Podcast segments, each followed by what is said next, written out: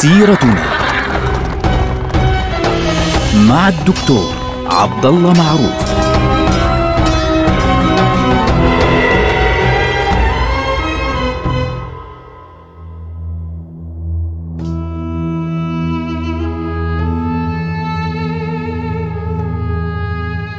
السلام عليكم ورحمة الله وبركاته. سيرتنا سيرة هذه الأمة ونحن الآن في مرحلة من أصعب المراحل التي عاشتها هذه الأمة.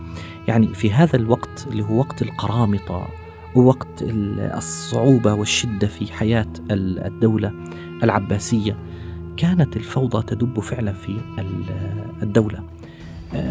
يعني في زمن المقتدر ذكرنا أنه الخليفة المقتدر في زمنه يعني في حلقة ماضية ذكرنا أنه حدثت حادثة الحجر الأسود وحدثت حادثة المجزرة الكبرى التي ارتكبها القرامطة لعنهم الله في مكة المكرمة. طبعا بعض الناس بيتساءل طب القرامطة كيف يعني انتهوا فعليا؟ هل بقي هؤلاء الناس كذلك؟ هل انتهوا على ذلك العهد ولا, ولا متى؟ يعني انتهى زمنهم. اخوانا قلنا أكثر من مرة لا يمكن أن نقول أن والله القوي يبقى قويا أو الضعيف يبقى ضعيفا.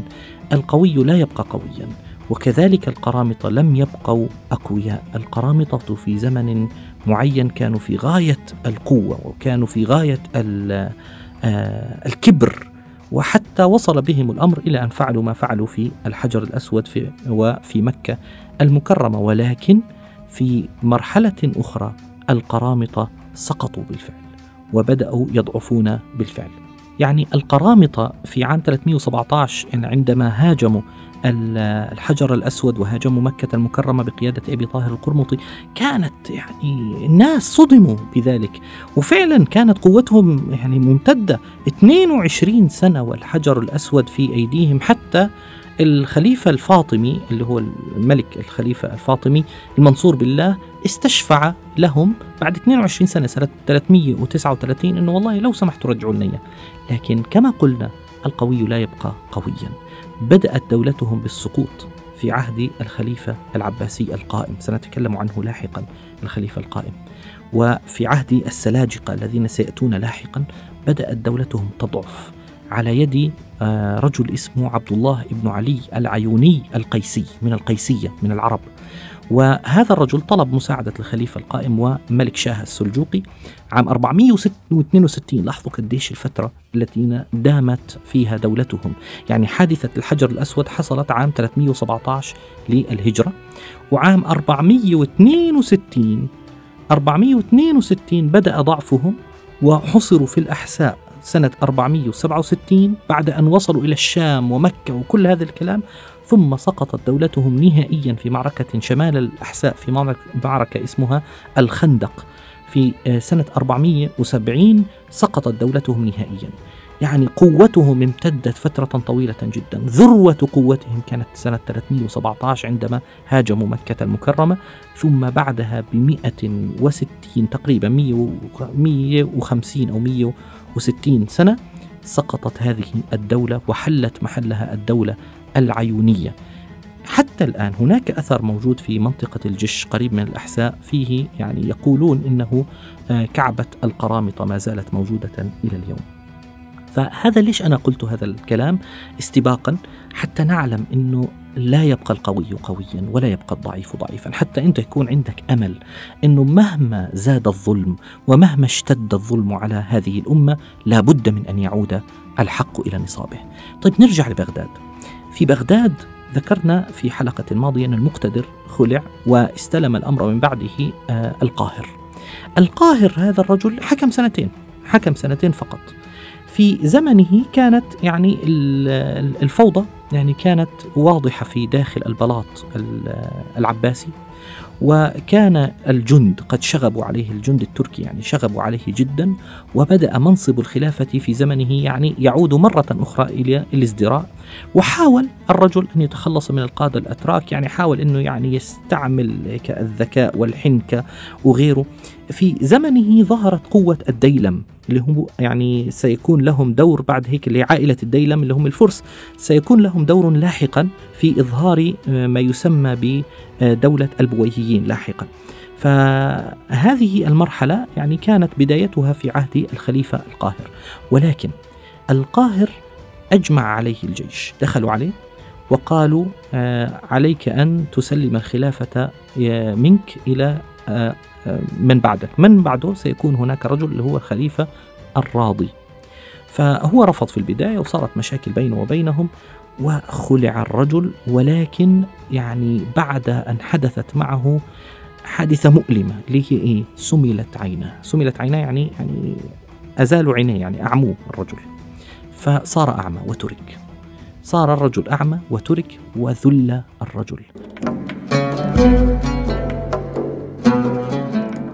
يذكر في رواية من الروايات أنه في زمن لاحق في زمن الخليفة الراضي أن القاهر وقف في مسجد من مساجد بغداد وقال تصدقوا علي فإنكم تعلمون من أنا. يا الله كيف الإنسان بعد عز يمكن أن يذل؟ وبعد هذه القوة يمكن أنه يعني يسقط بهذه الطريقة. يعني حتى أنه عذب حتى بعد أن سملت عيناه عذب. يعني قالوا وين الأموال اللي كانت كنت قد أخذتها من مؤنس الخادم وأصحابه اللي هم الترك؟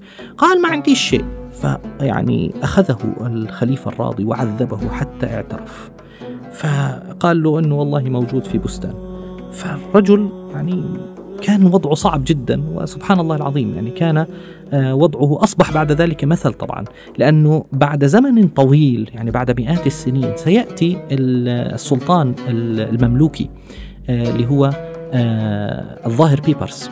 الظاهر بيبرس في البداية عندما كان يعني يريد أو عندما استلم الحكم سمى نفسه في البداية القاهر.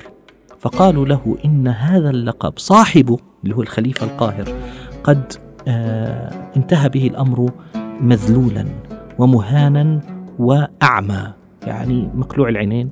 فلذلك تراجع الملك الظاهر بيبرس وقال لا لا لا لا بسميش حل القاهر بسمي نفسي الظاهر. سبحان الله. الذي يهمني هنا خلع القاهر واستلم الأمر من بعده الخليفة الراضي اللي هو أبو العباس محمد ابن المقتدر ابن المعتضد ابن طلحة ابن المتوكل. هذا الرجل بويع له يعني بعد أن خلع الخليفة القاهر. هذا الرجل في زمنه كانت هناك تطورات مهمة يعني تطور مهمين جدا.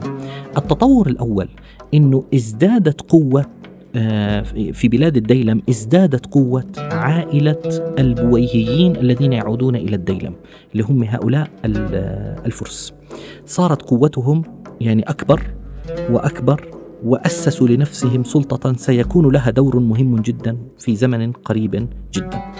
في ذلك الوقت في زمنه مات الخليفة عبيد الله المهدي اللي هو الخليفة الفاطمي.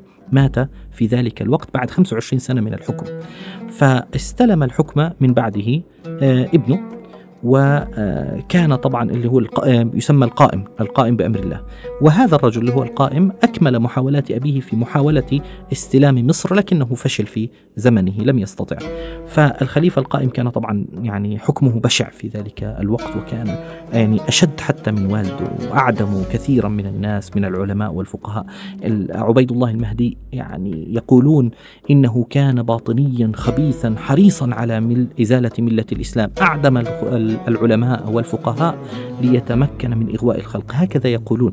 يقول عنه آه، أحد المؤرخين اللي هو السيوطي يقول جاء أولاده على أسلوب اللي هم القائم مثلا أباحوا الخمور وأشاعوا الرفض. فكان يعني شيء صعب بالنسبة لهم. الآن الذي يهمني أنه في زمن الخليفة الراضي حدث كما قلنا تطوران. التطور الأول اللي هو هذه الدولة التي ستظهر لاحقا. البويهيون بدأت تقوى وتشتد لاحقا.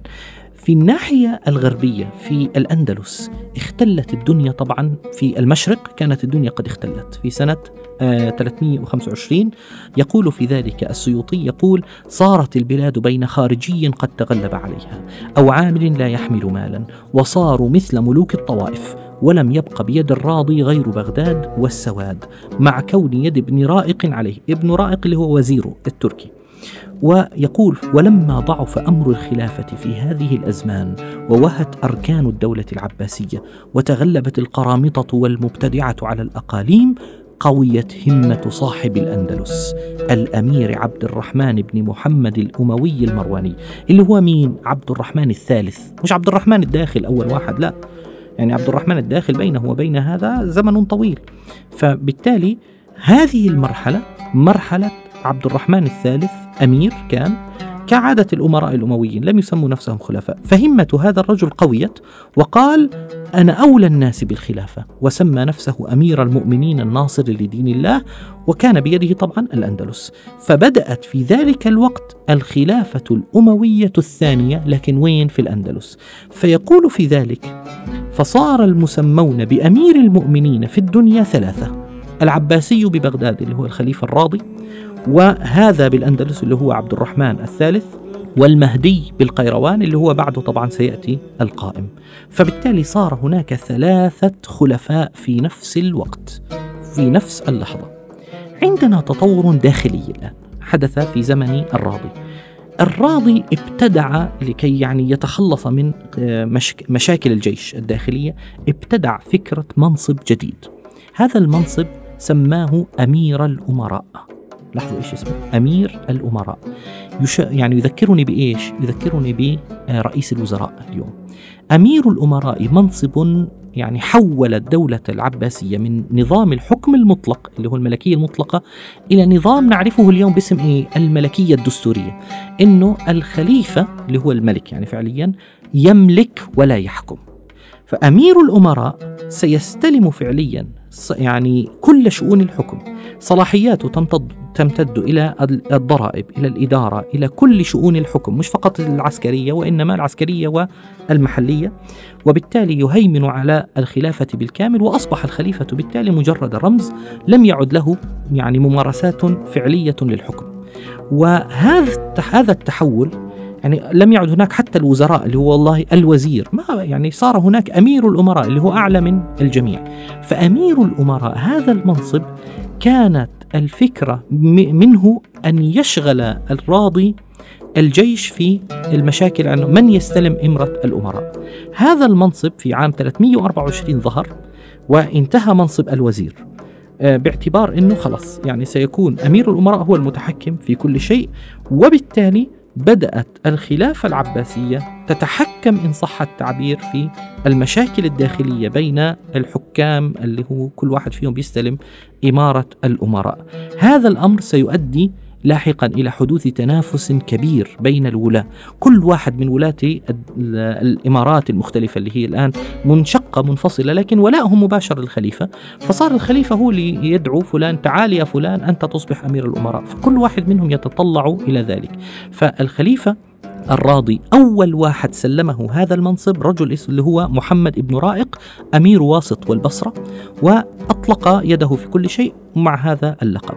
طبعا هذا الأمر سيؤدي إلى يعني مشاكل داخلية كما قلنا بين الأمراء وسيؤدي إلى ضعف نفوذ بعضهم. فواحد من من آه، قادة آه، ابن رائق التركي اللي هو بجكم آه، ظهر و طرده وتولى إمرة الأمراء وبدأ يتنافس مع حاكم الأهواز أبو عبد الله البريدي وهكذا.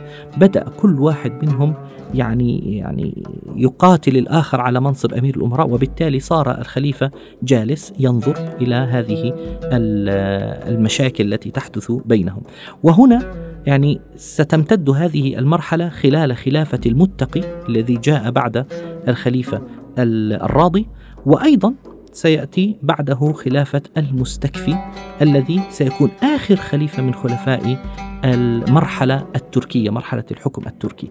في زمن المستكفي يعني استولى على الحكم فعليا على منصب أمير الأمراء آه، ناصر الدولة الحمداني أميرا للأمراء. ثم بعد ذلك استلم الحكم من بعده آه، توزون اللي هو التركي. ف آه، سيبقى توزون في الحكم حتى يأتي رجل اللي هو معز الدولة ابن بويه البويهيون في نفس فترة المستكفي ليستلم الحكم لاحقا وبذلك ينتهي عصر اللي اسمه عصر النفوذ التركي ويبدأ عصر جديد اللي هو عصر النفوذ البويهي الفارسي. نلقاكم على خير. السلام عليكم ورحمة الله وبركاته.